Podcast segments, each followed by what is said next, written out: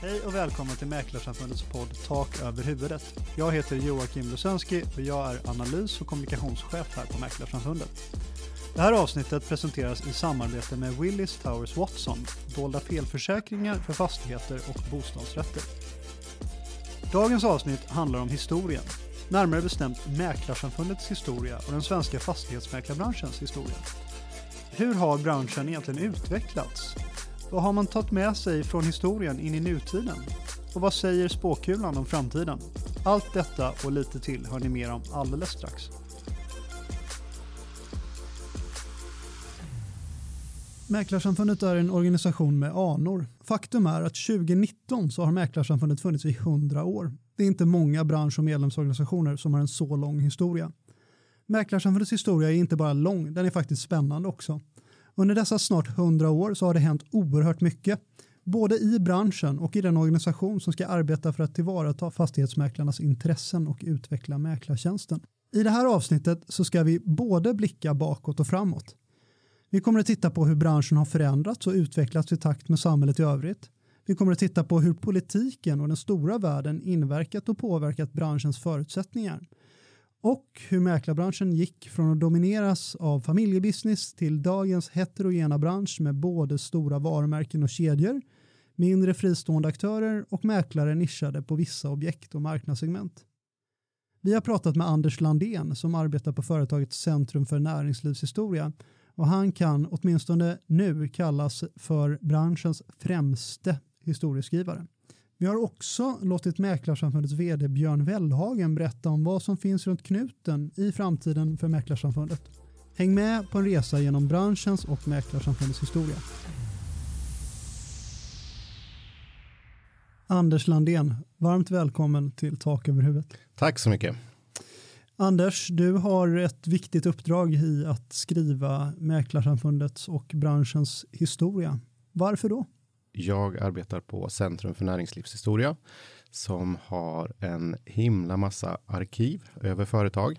Och vårt uppdrag från er är att beskriva era första hundra år i samband med att ni firar jämnt nästa år. Just det, ja, det är det där eviga hundraårsjubileet. Eh, Men Eh, vi kommer i vårt eh, samtal idag att eh, gå in både, både brett och ibland lite djupt kring Mäklarsamfundets och branschens historia. Mm. Du har ju grävt fram en hel del spännande och intressant. Men innan dess tänker jag också så att lyssnarna ska få lära känna dig lite bättre. Vem är du och hur hamnar man på Centrum för näringslivshistoria som, som redaktör och vad gör man då egentligen? Ja, eh, ursprungligen så kommer jag ifrån Mattmar som ligger mitt mellan Åre och Östersund, fem mil åt båda håll. Eh, jag eh, har arbetat som journalist i ungefär 15 år och eh, hos Centrum för näringslivshistoria hamnar man om man gillar historia och företag och att skriva.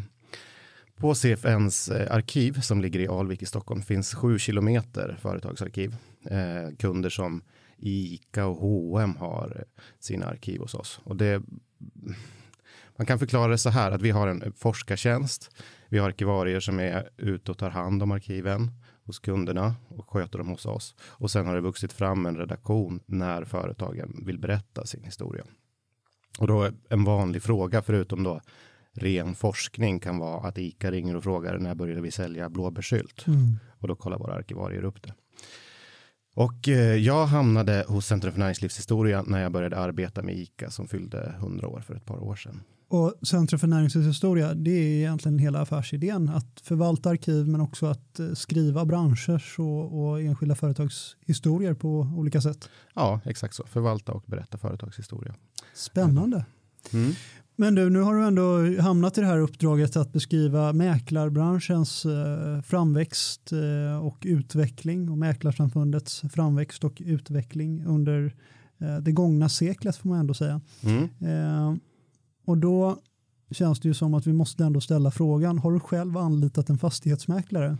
Ja, absolut. Jag vill också sticka in ja. och säga att jag hade, var egenföretagare tidigare, innan jag började på Centrum för näringslivshistoria. Och då gjorde jag i princip bara sån här property branding för fina böcker som eh, byggherrarna beställde ja, till, ja, som hjälp till mäklarna. Så att jag har ju jobbat lite grann med en del av de frågor som vi har stött på. Ja, man kan säga att du har haft en liten fot inne i, i vår värld då, tycker jag det låter som. Men vad har du med dig för förförståelse av, av fastighetsmäklarna och, och branschen eh, sådär? Ja, alltså som stockholmare så eh, har man ju varit tvungen att haft göra med mäklare för att hitta tak över huvudet. Och eh, jag har eh, tidigare bott i en lägenhet i stan och den sålde vi när vi köpte vår villa. Eh, så att då hade vi ju med mäklare att göra och då hade jag en kompis som hette Ola som var sångare i ett band och det fanns ett rykte om att trummisen i bandet gick och blev mäklare och slutade med musiken. Så att när det var dags att sälja vår lägenhet så ringde jag givetvis upp Jonas som han heter. Du tänkte att trummis och mäklare det är ungefär samma personlighetstyp så att eh, ja. det borde funka. Om man har en bra trummis så är han säkert en bra mäklare också. Exakt. Ja. Det var någon jag hade en relation till i alla fall. Men du har fått i uppdrag att eh, ja, men kartlägga och skriva Mäklarsamfundets och branschens eh, historia hundra år bak åtminstone. Hur går man ens tillväga i ett sånt uppdrag? Mm. Ja, men som jag nämnde så har Centrum för näringslivshistoria själva ett stort arkiv. Eh, I fallet med Mäklarsamfundet så har vi inte ert arkiv hos oss. Så att där har jag ju varit ute hos er och gått igenom de dokument som finns sparade. Det är också väldigt viktigt för oss att få göra djupintervjuer med personer som kan branschen.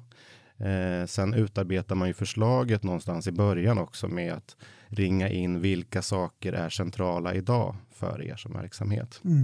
Och eh, med de frågorna framför sig så hugger man ner i arkivet och börjar leta.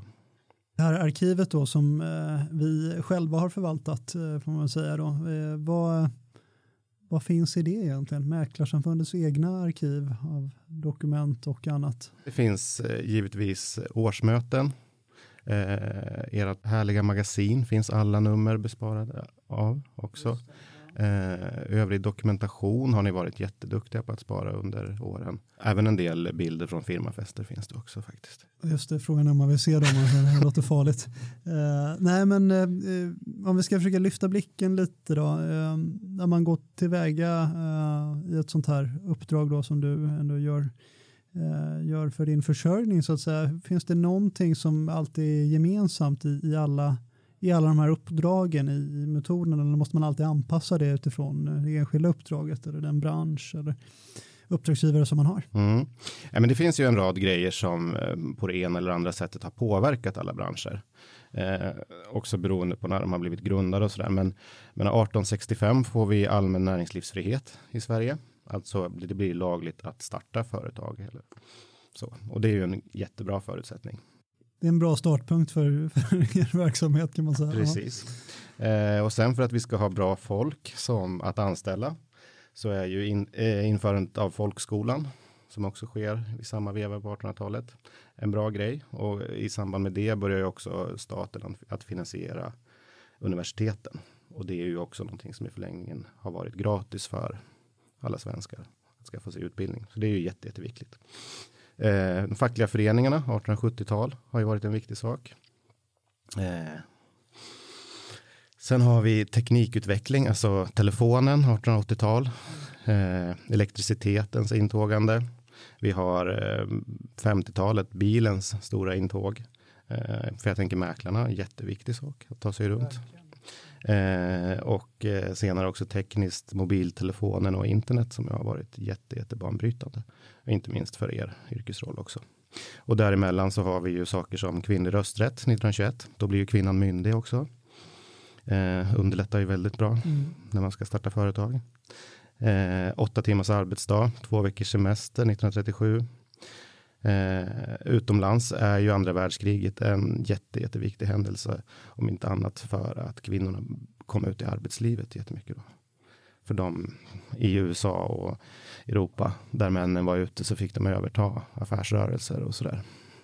Det låter ju ändå som att det finns ett antal eh, ganska generella milstolpar som som handlar om teknik, politik, samhällsutveckling som påverkar eh, alla branscher och eh, enskilda näringslivsaktörer på ett eller annat sätt. Mm.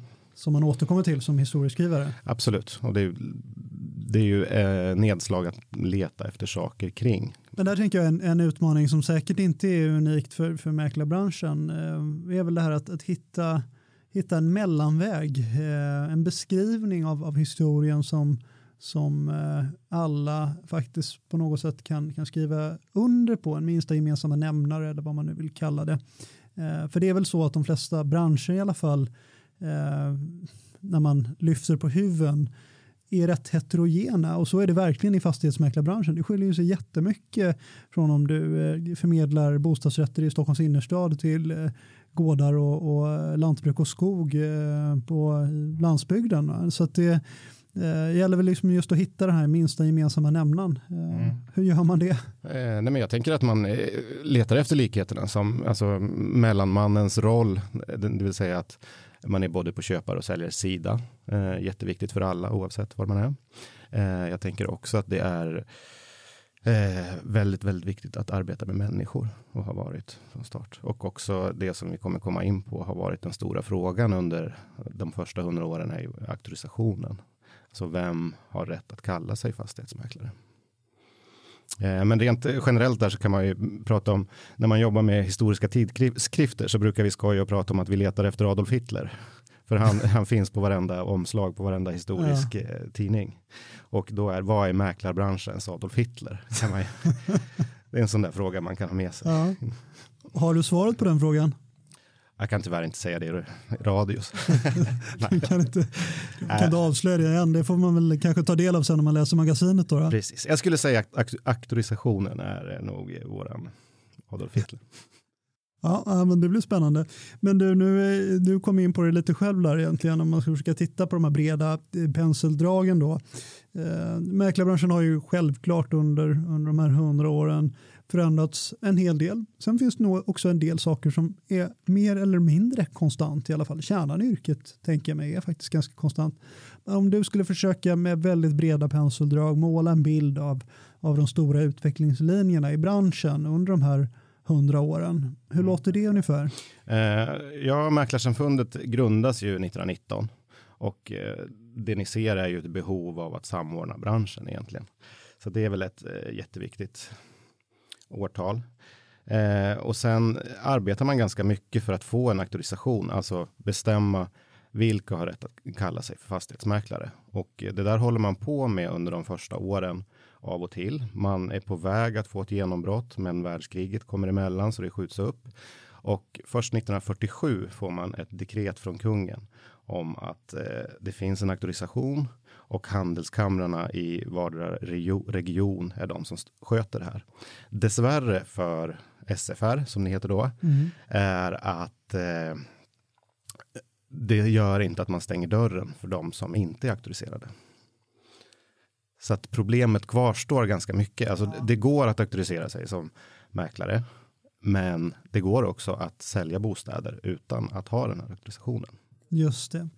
Uh, och då blir det lite ett A och ett B-lag kan man säga så egentligen. Uh, att det blir mer som en kvalitetsmarkör med, med auktorisationen snarare än att man kan stänga ute helt oseriösa aktörer. Precis. Och där är ju Mäklarsamfundet jättebra för att det ni gör är ju att ge superkrafter till era medlemmar, alltså i form av utbildning, i form av en gemenskap och ett märke egentligen som man kan knytas under för att stryka under på att man är A-laget.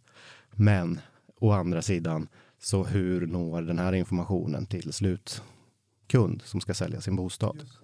Eh, och, och, jag menar, det här är väl också, vi kommer titta tillbaka på det senare också, men en av anledningarna till att mäklarna har fått tampats med dåligt rykte är ju för att sådana som inte egentligen har haft yrkesrollen har försökt sälja objekt. Och det har blivit knas. Två frågor tycker jag som infinner sig där, eh, som jag tror att eh, våra lyssnare också vill ha lite klarhet i. Eh, Eh, första, eh, du sa det SFR sa du. Eh, Mäklarsamfundet hette alltså inte Mäklarsamfundet när Mäklarsamfundet en gång för snart hundra år sedan bildades. Nej, det stämmer. första namnet, nu tar vi alla här på en gång. Svensk egendom mäklarförening. Så hette ni från start. Okay. Det blir 1934 om jag minns rätt i huvudet här. Då byter ni namn till Sveriges Fastighetsmäklares Riksförening, SFR, som jag nämnde. Sen kommer då auktorisationen 1947 och då bryter sig ett gäng loss och kallar sig för en falang av SFR bildar Sveriges auktoriserade fastighetsmäklare. Så det finns då två stycken, ja, RSAF, Riksorganisationen. Så de verkar eh, bredvid varann och har väldigt mycket kontakter och jobbar tillsammans. Så 1951 kom man på att man kan slå ihop det igen. Och då är det SFR igen. Sveriges fastighetsmäklares riksförbund. Och så länge, man heter då så tills nästa ändring som är i slutet på 60-talet. Och då beslutar ni att alla som ska vara medlemmar ska vara auktoriserade. Så det, det är skäl till ett namnbyte igen. Och då byter, byter man till namn till Auktoriserade Fastighetsmäklares Riksförbund, AFR. Och det var alltså 1968. Mäklarsamfundet som namn och begrepp är med andra ord egentligen ganska ungdomligt. Ja, och det sista namnbytet sker 1984. Så att det är eh, alltså 34 år sedan ni bytte namn sist. Och då, det som händer då är ju, apropå ett av de breda penseldragen, det är att det blir eh, lagstadgat vem som får kalla sig mäklare. Just det. 84 års lagstiftning då helt enkelt. Ja. Hade du några penseldrag kvar här eller vill du att jag kastar in mina frågor och går? jag hade ett penseldrag som jag tycker är jätte, jätteviktigt och det eh, är hyfsat nyss. 1997 registrerade ni Hemnet och det skulle jag säga är en riktig game changer för alla mäklare. Det tror jag alla håller med om också och Hemnet ska vi ju återkomma till i det här samtalet helt klart. Uh, nej men, uh, jag hann ju med att fråga om, om eh, SFR uh, och du gav oss en bra redogörelse för, för alla namnbyten. Men den här kampen om auktorisationen, hur bedrev man den? Var det liksom ren lobbying? Du nämnde ju att man var tvungen att ha kontakt med kungen och kungen behöver ju utfärda ett dekret i så fall. Mm. Var, det, var det så som Mäklarsamfundets eller eh, SFRs som vi då hette eh, påverkansarbete gick till helt enkelt? Man lobbade mot kungen eller? Ja, mot politiken i alla fall. Alltså att, att få det lag, lagstadgat var ju den taktik man hade från start och eh, så man jobbade och försökte påverka hela vägen det skiljer sig inte heller så där oerhört mycket från hur vi arbetar idag skulle jag säga. Då.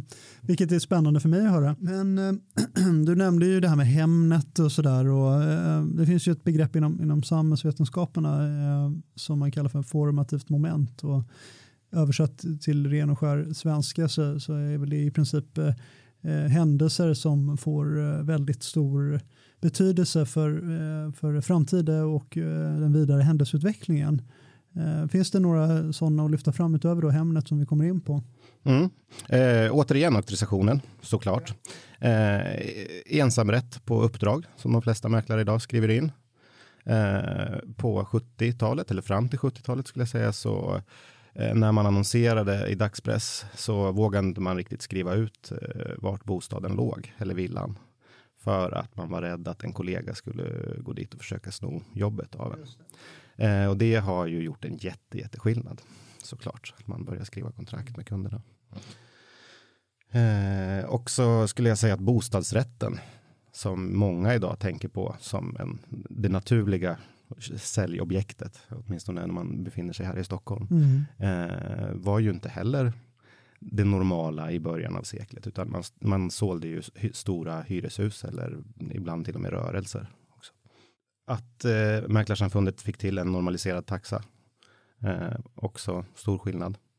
Den, även om man inte var medlem i Mäklarsamfundet så följde de flesta eh, taxan som Mäklarsamfundet hade satt under början på seklet. Just det, och det här var den berömda riksprovisionstaxan som eh, jag tror mot slutet av eh, 80-talet, början av 90-talet någonstans låg på 4 procent i provision för en bostadsrätt och 6 för en villa. Eh, det är åtminstone de, de uppgifter som jag har. Eh, och det låter ju bra och härligt med 4 respektive 6 procents provision. Eh, men då kanske man ska komma ihåg också att både bostadsrätterna och villorna betingade ju ett betydligt mindre värde än vad de gör idag. Ja, nej, men sen så finns det ju eh, beskattning av försäljning och så där som har på ändrats under århundradet och eh, 1993 eh, så försvann ju den statliga subventionen för byggandet som också påverkade marknaden. Men jag skulle ändå vilja backa, backa tillbaka lite till det som du var inne på, nämligen själva grundandet.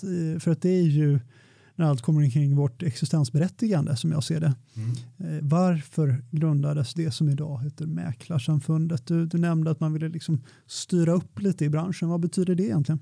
Ja, alltså det första jag hittat är ifrån eh, seklets början, alltså drygt 20 eh, 20 år innan eh, grundandet så eh, ser jag att eh, landets fastighetsmäklare pratar och träffas under Stockholmutställningen alltså 1897.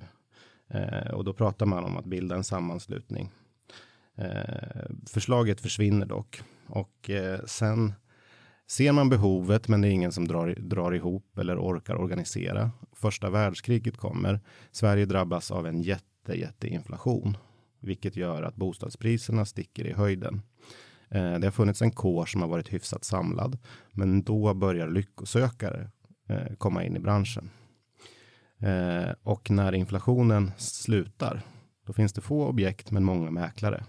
Och det är då egentligen som Carl Mörner, som grundaren heter, samlar sina kollegor för att styra upp branschen. Det är också spännande att tänka på att det här eh, styra upp branschen men kanske framförallt att samla och ena branschen. Det är ju eh, det är någonting som, som jag har hört under den ganska korta tid eh, som jag har arbetat på Mäklarsamfundet. Eh, eh, vid flera tillfällen eh, att Mäklarsamfundet ska arbeta för att ena branschen. Eh, och det verkar som att eh, det var en av grundstenarna till att man också faktiskt bildades från första början. Mm. Eh, och det har man ju gjort mer eller mindre framgångsrikt i, i vissa enskilda projekt i alla fall under åren. Du nämnde Hemnet. Det är ju mm. ett, ett bra exempel på när branschen enas kring någonting, går fram gemensamt och gör någonting som blir väldigt eh, lyckat och bra både för eh, branschen och för konsumenterna.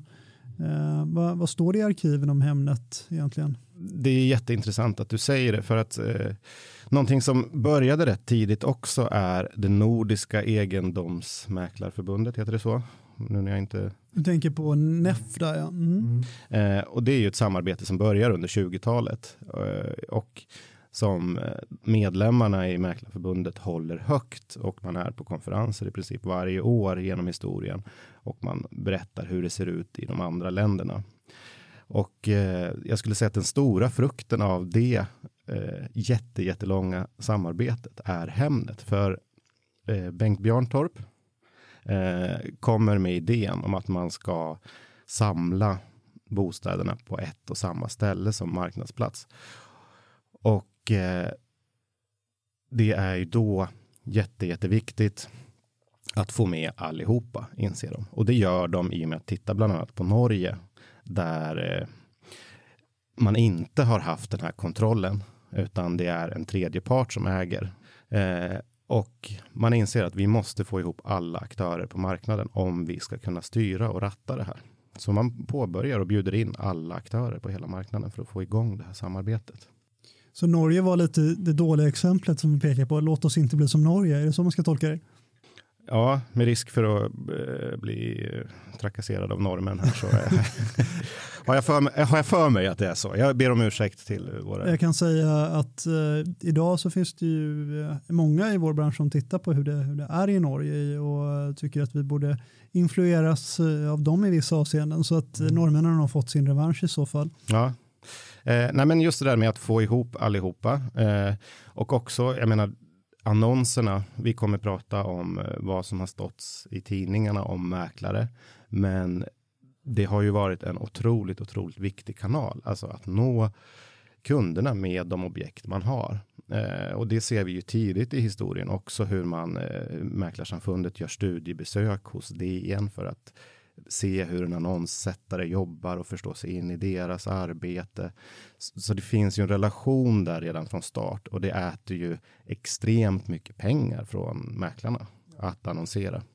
Eh, så med Hemnet blir man ju för första gången ägare av sitt varulager och det är ju otroligt. Det är ju, som vi sa, det är, jag skulle säga att det är en av de mest banbrytande grejerna som har hänt för branschen under århundradet.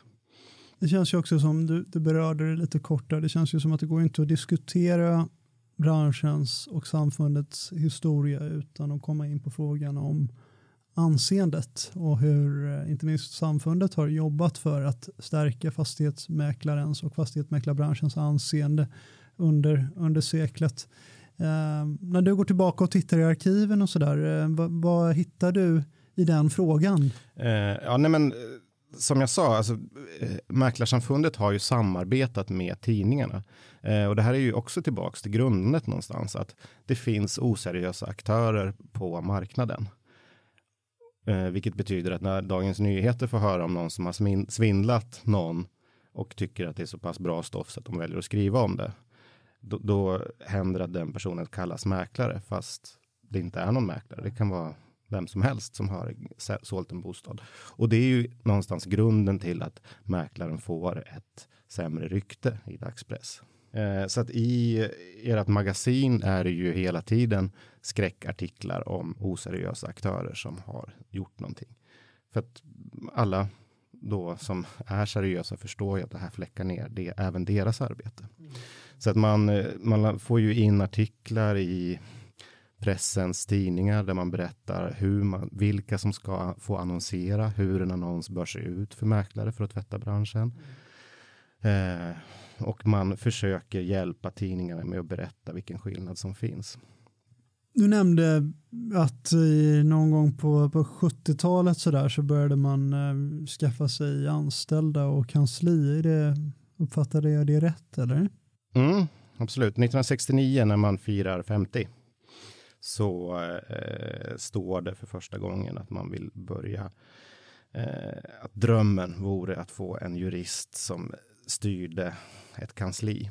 Och eh, menar, Mäklarsamfundet är uppbyggt på regioner och eh, man har mötts av och till eh, ett flertal gånger under året. Men i och med att det har varit en ideell fram förening fram till dess, eh, då startas också servicebolaget dit man flyttar över utbildning och blankettförråd och så här.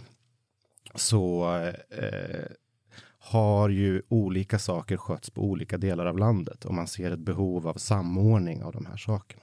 Men det där är ju spännande. Har du, när du tittar i arkiven, så där, eh, har du någon uppfattning om hur, hur medlemmarna såg på, på den satsningen? Starta ett servicebolag, börja med utbildning, anställa jurist, en ordentlig vd. Det är ju ett jättekliv i, i organisationens historia, så som jag förstår det i alla fall. Mm. Eh, finns det någon, någonting i arkiven och i alla noteringar om hur, hur gick diskussionen? Eh, var man enig om det här eller fanns det olika uppfattningar? Jag tror att alla ville bli eh, att det var ganska skönt att få det ordnat under ett och samma tak.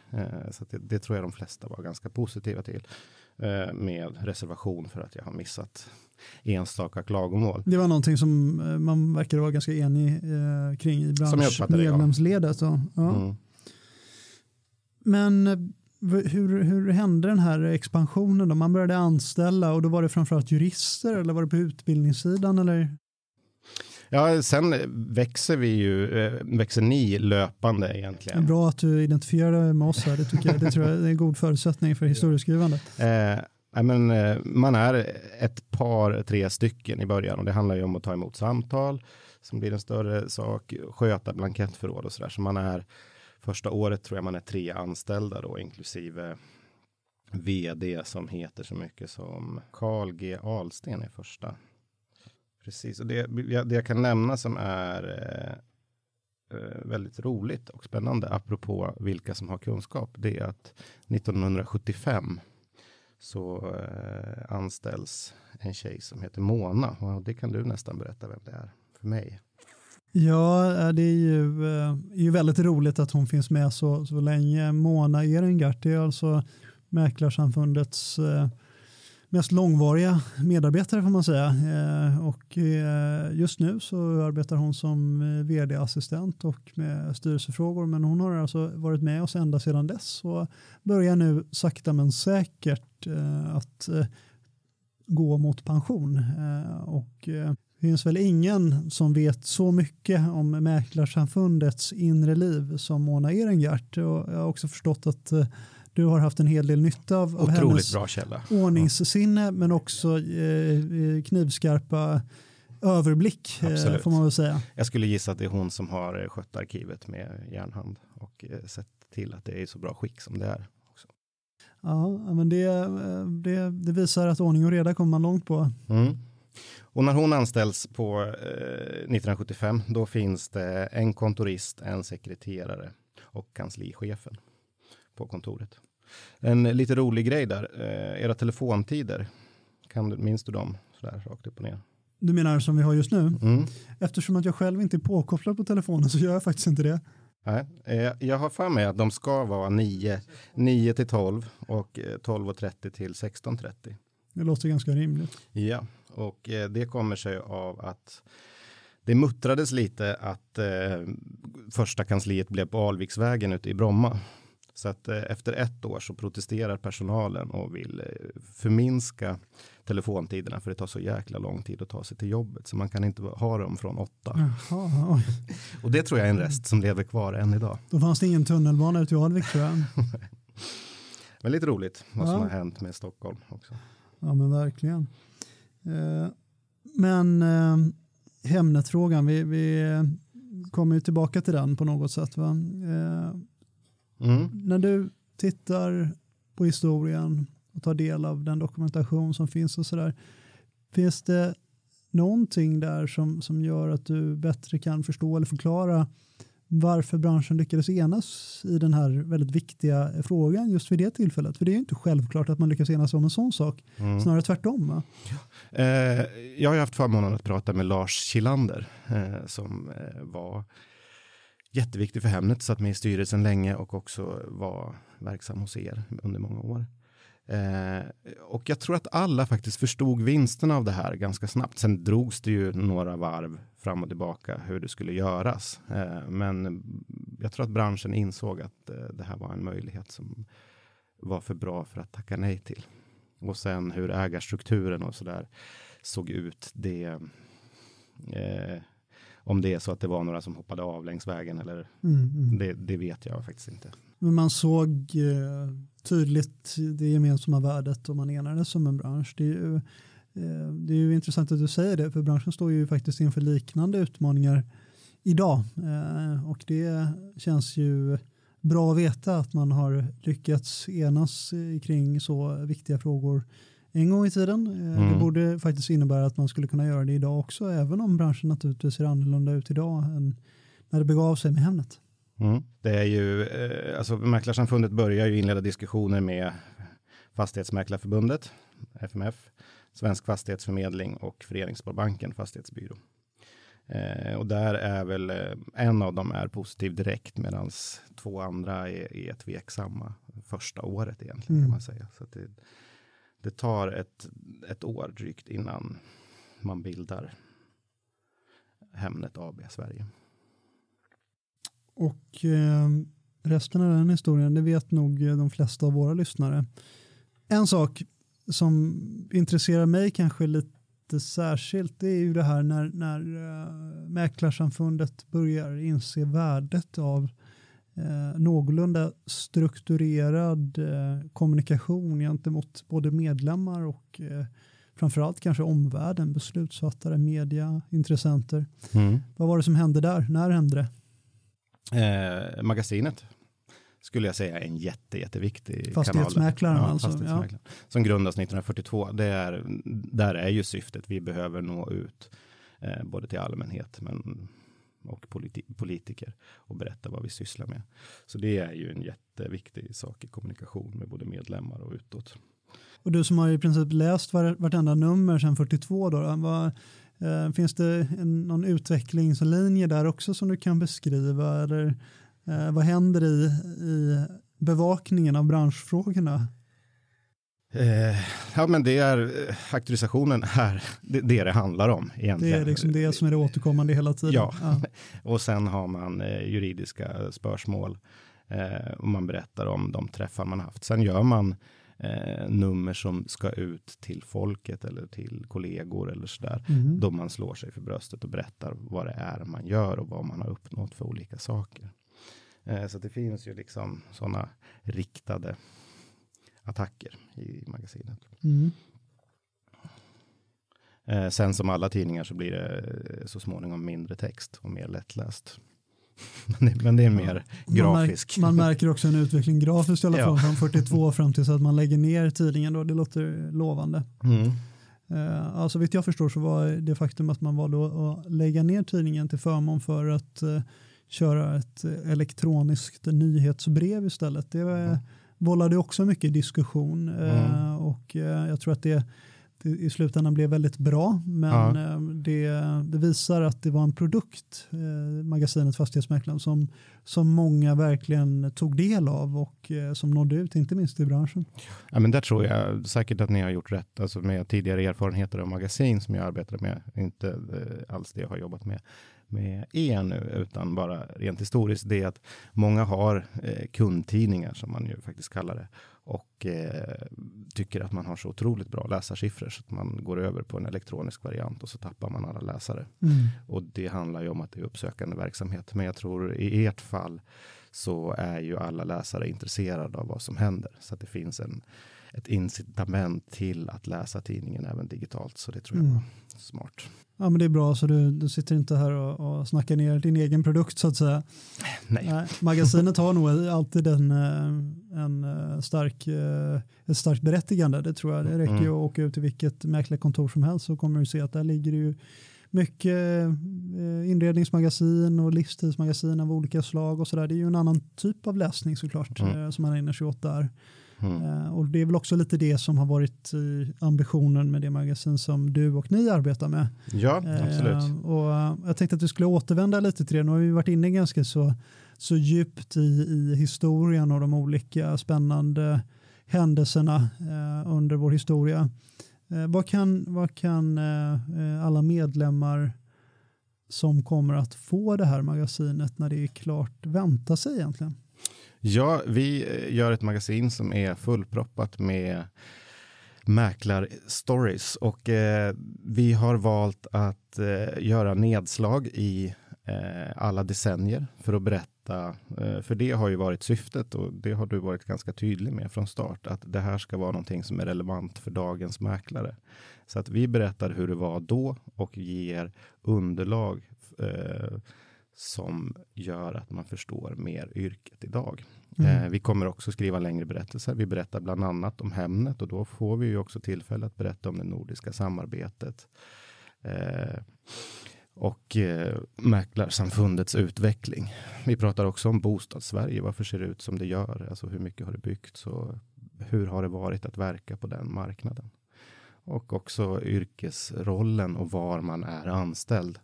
Eh, förut var det ganska många få enheter. Idag finns det fler större med många anställda. Mm, mm. Eh, hur, är, ja, hur är det att vara mäklare? Hur är det att åka ut på intag? Alltså vilka fördelar och vilka nackdelar finns med yrket? Och sen pratar vi ju givetvis om eh, små nedslag som den tekniska utvecklingen. Utvecklingen. Ja, där har ju mäklarna varit eh, faktiskt på många sätt eh, ganska framåtlutade får man säga och ibland har det blivit bra, ibland har det blivit mindre bra. Det finns väl några exempel på, på teknik som eh, kanske inte riktigt slog sådär jättehårt som man hade hoppats på. Det har ju också funnits en del misslyckade satsningar som du nämner. Det största är väl eh, Videotex eh, som är ett system som kommer 1986 där man egentligen ett annonssystem där man via, alltså, ska kunna hjälpa varandra inom samfundet att sälja över hela Sverige och para ihop varandra och ja, det var en ganska trög teknik. Nu är jag inte heller helt säker på att jag berättar alldeles exakt hur den funkade. Det blev åtminstone inte riktigt så lyckat som man kanske hade hoppats på men äh, låter ändå som ett tecken på att äh, mäklarkåren var liksom lite på tårna och ville testa det som var nytt just då. Eh, Det jag skulle vilja nämna som har varit väldigt, väldigt viktigt för Mäklarsamfundet som vi inte har pratat så mycket om idag, det är ju utbildning och att eh, med auktorisationen och att alla fick möjlighet, alltså innan det vart krav att alla skulle auktorisera sig för att vara medlem, då var ju utbildningen det som Mäklarsamfundet kunde slåss med. Det. det var ju en av anledningarna till man såg. De hade ju otroligt populära korrespondenskurser. Eh, det är väldigt, väldigt många av Sveriges fastighetsmäklare som har gått de här. Och fortsätter att gå olika typer av, av utbildningar hos Mäklarsamfundet kan man väl tillägga. Mm. Eh, jag tänkte som en avslutning att eh, du som, även om du inte är färdig med arbetet, har ändå djupt eh, dykt ner i eh, vår och branschens historia. Finns det någonting så här långt så här som du tycker har varit särskilt kul med det? Eh, det är alltid fantastiskt att träffa människor. De här djupintervjuerna jag har gjort är ju eh, man gråter varje gång, det, det är garanterat. Eh, och eh, jag vet inte om jag nämnde namnen på dem jag intervjuade, men det var en av dem som berättade att under det glada 80-talet när den här personen drev eget så hade han en minikol. Så att när han satt sig i telefonen eller satt sig i bilen och åkte från ett ställe så pep det till och då hade man gjort ut olika koder på kontoret om vad, vad olika saker betydde. Så han hade ett utarbetat system för när, kund, när han behövde höra av sig till kund, när det hade kommit en ny kund, när det hade kommit en köpare. Eh, och sen fick jag också koden för eh, som han hade när hans fru ville att han skulle komma hem och kramas. Så han eh, fick ibland eh, stanna till vid telefonkiosken, stoppa i några mynt och höra hur akut det var. I alla fall. Det Låter tyckte jag var underbart. Ett eget litet kodsystem med minikol. Ja. Ja, men som sagt, man kan använda tekniken på många olika sätt och jag tycker av eh, det som du har berättat här idag så, så märker man ju att eh, mäklarna har eh, varit eh, på tårna och testat mycket. I vissa fall så har det blivit riktigt, riktigt lyckat. I, i andra fall så har det väl varit eh, vad man nog kan kalla flugor som har eh, gått över helt enkelt. Mm. Annars generellt skulle jag säga att ni eh, jobbar i en fantastisk bransch. Alltså, det måste vara förenat med otroligt mycket lycka att få vara med människor i livets alla stora skeenden. Det tycker jag man ser många fina berättelser om också. Ja, men det är, det är fina avslutande ord. Det är ju verkligen så att som mäklare så är du ju själasörjare en dag och eh, du är terapeut en annan och du får bevittna stor glädje i form av eh, tillskott av barn, utökning av familjer, eh, förälskade par som flyttar ihop och så vidare. Så det är, det är ett ganska brett spektrum av alla mänskliga känslor som man kommer i kontakt med som fastighetsmäklare. Det är nog mm. en av de sakerna som många mäklare lyfter fram som det allra bästa med jobbet. Och sen eh, där jag växte upp i Jämtland och så där, det fanns ju mäklaren på byn och så där och det man mm. inte tänkt på, men som har varit en ögonöppnare, det är ju att det var ju familjeföretag, det vill säga att alla jobbade Eh, och frugan var lika involverad i företaget som gubben. Liksom. Även om det var gubben som ofta fick eh, stå på skylten. Liksom. Och det, så det har ju varit en ganska jämställd bransch tror jag mm. i många år, fast man inte riktigt tänker på det. Ja, men det tror jag också. Och idag är det ju så att väldigt många i branschen är kvinnor. Eh, men eh, det som du beskriver, alltså de här familjeföretagen, de finns ju i allra högsta grad kvar. Eh, även om man kanske inte alltid ser dem så där oerhört mycket i Stockholms innerstad så finns de eh, och eh, är, är väldigt livaktiga. Anders, du ska ha stort tack för att du kom hit och berättade om vår historia. Tack.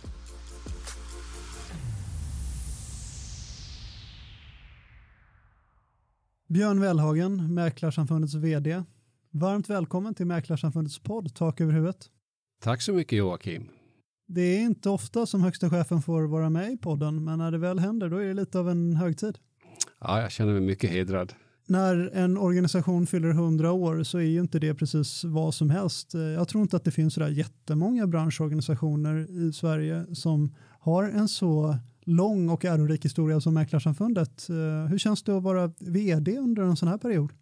Alltså det, det, är ett väldigt privilegium att få vara med och fira en sån stor händelse. Det är precis som du säger att 100 år, det är inte, eh, det är inte vem som helst som eh, blir så gammal. Mäklarsamfundets grundaren hette Karl Mörner. Han var eh, inte bara fastighetsmäklare, han var greve också. Eh, och eh, han hade en vision om att ena branschen och lite städa upp i branschen. Skilja agnarna från vetet och höja kvaliteten i mäklartjänsten. Vad tror du han hade sagt om han, hade, om han kan blicka ner på oss och se var branschen och mäklarsamfundet befinner sig idag? Eh, jag tror att han hade varit eh, väldigt nöjd.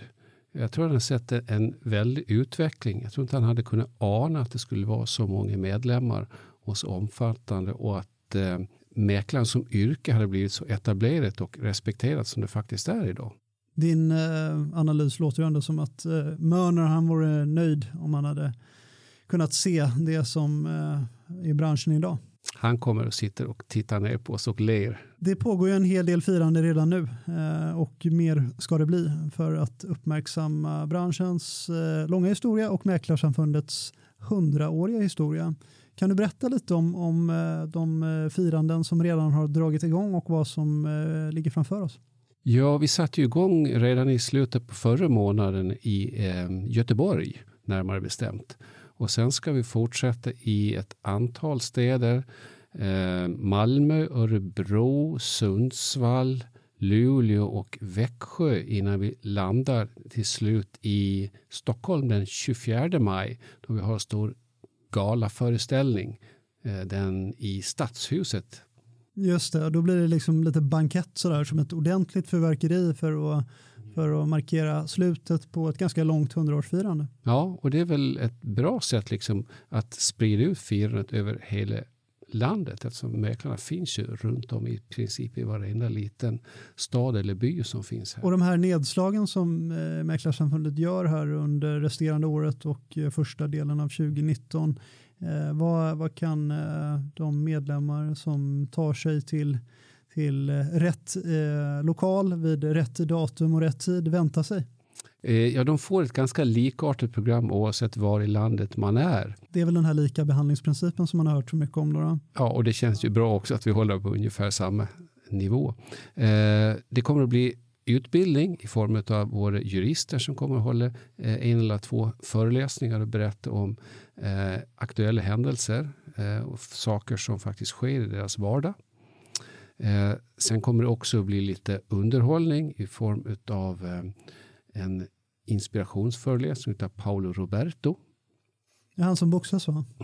Ja, han gör det. Men han inte, han inte bara boxas, han har ju faktiskt tagit sig fram i livet också. Från att ha varit i ett underläge i början så har han nu liksom utvecklats till en, en väldigt sympatisk och trevlig människa med eh, ett gott entreprenörssinne. Så det, jag kan lova att han har, en, han har lite guldkorn att säga. Härligt. Och eh, sen blir det liksom mer av samma vara där den, den eh, 24 maj fast i större format och maffigare helt enkelt, eller? Ja, och då blir det väl förmodligen högtidsklädsel och dans också kan jag tänka mig. Så tittar jag på arrangören, ja, lite frågande. Dans, eh, det tror jag vi kan vänta oss och eh, en och annan av oss kommer nog behöva gräva fram eh, frack eller smoking. Det tror jag vore lämpligt, men eh, det är ju ett tag kvar så att är det så att man måste hyra en eller kema en eh, så ska man nog hinna med det också. Men om vi skulle försöka göra en, en väldigt snabb tillbakablick på de här hundra åren och titta på samfundet under hundra år. Finns det någonting som du tycker är särskilt viktigt att lyfta fram i vår historia? Eh, alltså samfundets utveckling tror jag också visar lite grann hur samhället har vuxit fram.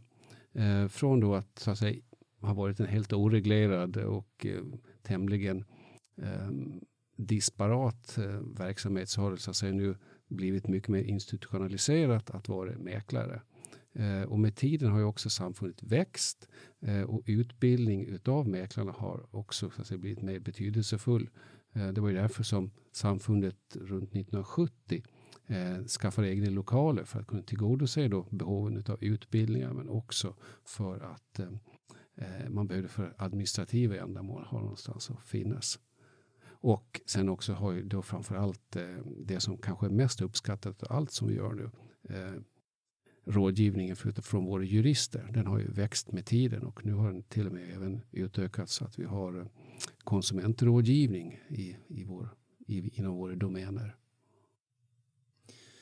Och om du skulle ta med dig någonting ur historien eh, till, till en verksamhet som eh, Mäklarsamfundet bedriver idag. Eh, är det just det här då att, att stå på mäklarnas sida och bistå med, med det som gör att vardagen blir enklare? Eller är det de stora frågorna om anseendet och branschens rykte och förtroende? Och så där? Jag skulle vilja säga att det, det är både två. Det är en blandning av att man måste hela tiden hjälpa medlemmarna med det som de behöver för att klara sin vardag. Och det är ofta eh, snabba ryck. Man kanske vill ha svar på en fråga nu för att man är på väg att skriva ett kontrakt eh, två timmar senare.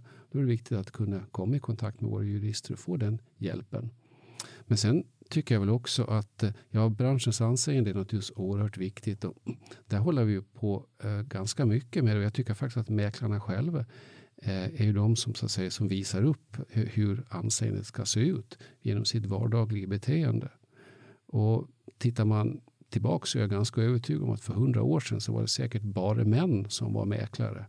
Nu idag ser vi att vi har hälften kvinnor också. Och det är väl en eh, bevis för att yrket har förändrats i takt med, med tiden. Om man tittar på hur branschen och Mäklarsamfundet har, har prioriterat i olika frågor som är viktiga för mäklarna. Det, du säger ju det själv här att det är ju både de vardagsnära sakerna som får eh, uh, yrkesvardagen att funka och de här stora breda framtidsfrågorna egentligen som är viktiga hela tiden. Ser du någon, någon skillnad i uh, hur uh, Mäklarsamfundet prioriterar idag uh, jämfört med vad man gjorde för om inte 100 år sedan så säg 50 då, eller bak i historien? Jag tror nog att frågorna har blivit lite mer komplexa. vi har ju fått en fastighetsmäklarlag sen lång tid tillbaks. Men framförallt har vi fått till och med krav på högskoleutbildning nu med sen 20 år tillbaks. Och det är ju någonting som eh, också så att säga, stärker anseendet och eh, betydelsen för, för mäklarens roll. Eh, det tror jag vi ska känna oss ganska nöjda med. Sen kommer det ju, om man nu ska blicka lite längre framåt, så de frågor som är viktiga idag som typ digitalisering Eh, den kommer förmodligen att växa än större i, i framtiden. Mm. Eh, nu hoppar jag kanske lite snabbt framåt, men eh, vad, vad vet vi egentligen idag? Vi vet ju att man kan använda digitala signaturer. Det finns virtuella eh, visningar, men man har inte, inte satt ihop det här i en helhet. Och Det tror jag är en av de här viktiga sakerna som vi kommer att få se framöver. Och Det skulle förmodligen kunna spara tid, det skulle bli säkrare, det skulle bli tryggare för kunderna och det skulle bli effektivare för, även för mäklarna. Och det är en utveckling menar du som, som Mäklarsamfundet skulle kunna spela en aktiv roll i då? Det tror jag definitivt. Vi måste vara bevaka de uh, intressen som mäklaren har i det här så att inte mäklaren blir en bifigur någonstans. Utan behåller det sin centrala roll som, som oljan i maskineriet. Alltså när man pratar om branschens historia så finns det ju en sak som det helt enkelt inte går att ta sig förbi eh, och det är ju Hemnets skapande och sedermera faktiskt eh, försäljningen av Hemnet. Eh, och eh, det är ju en fråga som, som väcker, eh, har väckt känslor och fortsätter väcka känslor och åsikter. Eh, jag tror att många medlemmar vill veta och höra vad Mäklarsamfundet gör för med de förutsättningar som Hemnet-affären har skapat, så ska jag säga. Mm. Eh, det tror jag också. Det är väldigt viktigt att poängtera vad, vad vi har gjort där. Vi har alltså sålt av eh, aktier i Hemnet så att vi i samfundet kommer att få in 380 miljoner under tre år. Eh, men vi har faktiskt kvar en liten post på ungefär 10 procent i Hemnet så vi har fortfarande ett, ett intresse och eh, noga med att bolaget utvecklas på ett positivt sätt. Men för de här 380 miljonerna så kan man som medlem fråga sig vad får jag utav det och idag? Eh, den första kan man säga att eh, vi ska förvalta de här pengarna i, eh, på ett säkert och långsiktigt sätt så att vi kan fira 200-årsjubileet här om 100 år. Vi kanske inte får vara med du och jag Joakim. Men Tror du inte? Jag litar på sån här avancerad stamcellsforskning och annat eh, för, så vi får evigt liv, både du och jag, och kan jobba resten av livet. Mm, ja, det, det vore trevligt.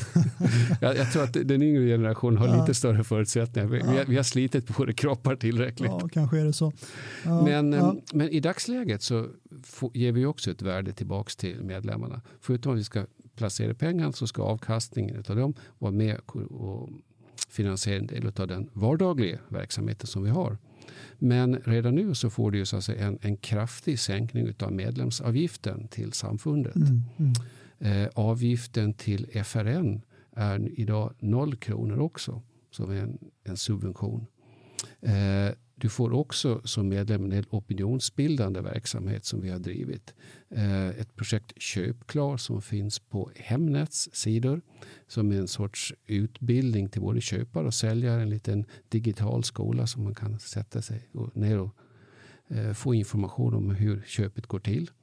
Eh, vi har också vår eminente tjänst Bopriskoll som är ett, ett ett hjälpmedel som vi tillhandahåller till alla mäklare mm. för att kunna sätta ett eh, bra utgångspris i samband med en, en, försäljning.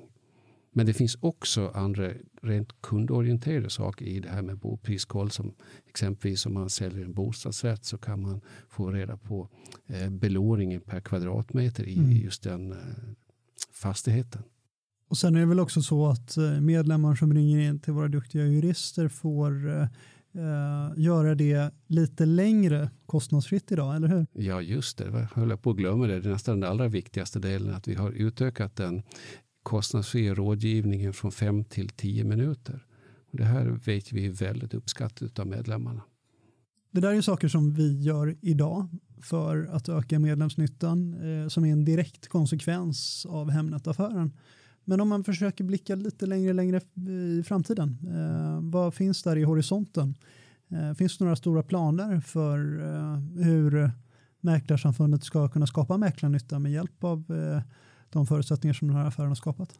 Ja, ökad digitalisering nämnde jag ju tidigare och det är en sak som vi arbetar med och kommer att få arbeta med mycket. Eh, men även frågan om ökad rörlighet, det vill säga hur vi ska kunna öka den kaka som finns för mäklarna.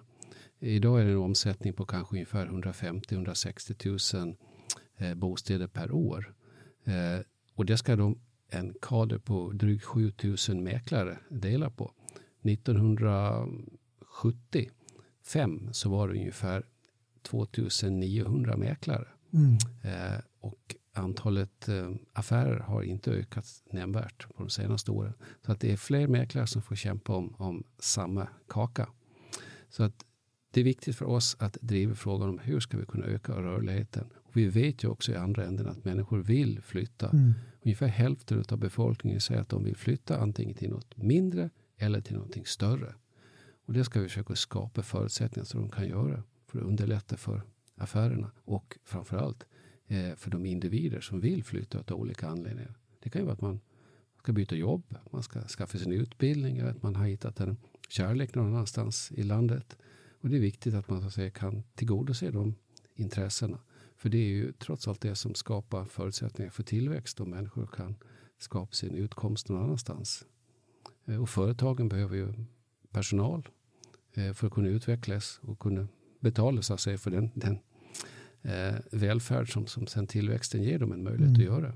Så det finns så att säga, väldigt många som gynnas av en ökad tillväxt. Vi har pratat ganska mycket om historien eh, men också här avslutningsvis lite om framtiden. Eh, och jag för min del är rätt övertygad om att eh, framtidens mäklare som självklart kommer att vara anslutna till Mäklarsamfundet de kommer att gräva i arkiven och någonstans så kommer de hitta det här poddavsnittet.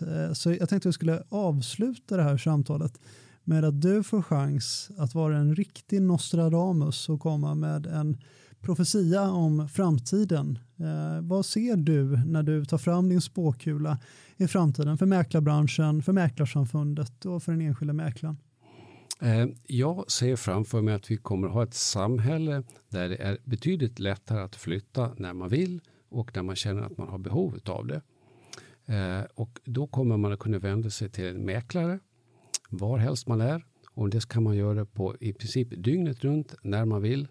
Eh, och du kommer att kunna starta en process med en försäljning ganska snabbt genom ett par knapptryckningar på din datorskärm eller rent av på din telefon sannolikt. Eh, och därefter så har du satt igång processen och sen kommer du kunna sköta den i princip hemifrån ditt eh, vardagsrum. Eh, du kommer säkert att behöva träffa eh, mäklaren och eh, köparen i sådana fall. Men det är inte säkert att du behöver alls röra dig så mycket fysiskt för den här delen som du behöver göra idag. Utan jag tror att det kommer bli smidigare, enklare och tryggare helt enkelt. Det är frågan hur många år det kommer att dröja när vi har den processen mm. här. Men jag är helt övertygad om att den kommer. Det låter lite som att Nostradamus Wellhagen här eh, menar att kärnan i tjänsten, mäklartjänsten, ändå kommer att vara hyfsat intakt. Att mäklaren som fysisk person kommer fortsatt ha en viktig roll i att eh, få köpare och eh, säljare att mötas. Ja, alltså, mäklaren har ju ett stort förtroende, det vet vi när vi hör så att säga, eh, vad kunderna uppskattar. Eh, det är väldigt få som blir missnöjda med de affärer som de har gjort. Eh, så att jag har svårt att se att inte så att säga, mäklaren skulle kunna finnas i framtiden också. Och det gäller liksom att skapa så att säga, mötesplatser mellan köpare och säljare. Och där har ju mäklaren så att säga, en, en kunskap och ett kundregister plus att man har då den lokala kännedomen om bostadsmarknaden just på den platsen där affären är på väg att ske. Det låter som en ganska betryggande profetia tycker jag. Mäklaren kommer att eh, fortsätta finnas både 100 och 200 år framöver. Eh, mäklarsamfundet kommer att fortsätta arbeta för mäklarens bästa både 100 och kanske till och med 200 år framöver. Det är lite vanskligt att lova det. Men en sak kan vi lova eh, att vi kommer att eh, finnas ute i landet en hel del här nu under resterande året eh, och eh, första delen av 2019 eh, och att vi kommer finnas där för att fira vår hundraåriga historia tillsammans med er. Ja, passa gärna på att kom till de här träffarna och eh, prata med oss som arbetar för er. Eh, vi har alltid tid för en 5-10 minuters samtal runt om i något mingel eller mellan någon paus. Det tycker vi är jätteroligt för vi vill ha in era intryck och era synpunkter. Det är det vi försöker att tillgodose till vardags. Björn Wellhagen, stort tack för att du tog dig tid att medverka i podden. Tack så mycket Joakim. Du som har lyssnat igenom det här avsnittet har förhoppningsvis lärt dig en hel del om både Mäklarsamfundets och branschens historia. Vi har fått höra om kampen för auktorisationen, lobbying mot kungen och hur det egentligen gick till när Mäklarsamfundet började bygga upp sin organisation och så småningom ge superkrafter till våra medlemmar. Du som lyssnat så här långt vet nog också att Mäklarsamfundet det är faktiskt ett ganska nytt namn på organisationen som togs först 1984. Den organisation som idag bär namnet Mäklarsamfundet hette faktiskt först Svensk egendomsmäklarförening och under historien så har man bytt namn vid ett flertal olika tillfällen. Kärt barn har många namn brukar man ju säga. En anledning till att vi faktiskt vet så mycket som vi gör om vår historia är att det under alla år har hållits ett mycket ordentligt och strukturerat arkiv här på Mäklarsamfundet. Det ska vi tacka en riktig trotjänare för, nämligen Mona Ehrengart. Mona hon har jobbat på Mäklarsamfundet i över 40 år och bland mycket annat så har hon hållit stenkoll på våra dokument och vårt arkiv. Nu börjar Mona sakta fasa ut mot pension och hon ska ha ett stort tack. Tack för allt Mona. Du har lyssnat på Mäklarsamfundets podcast Tak över huvudet. Jag heter Joakim Lusansky. Min kollega Daniel Turfors har producerat podden. Och avsnittet det presenterades i samarbete med Willis Towers Watson, dolda felförsäkringar för fastigheter och bostadsrätter.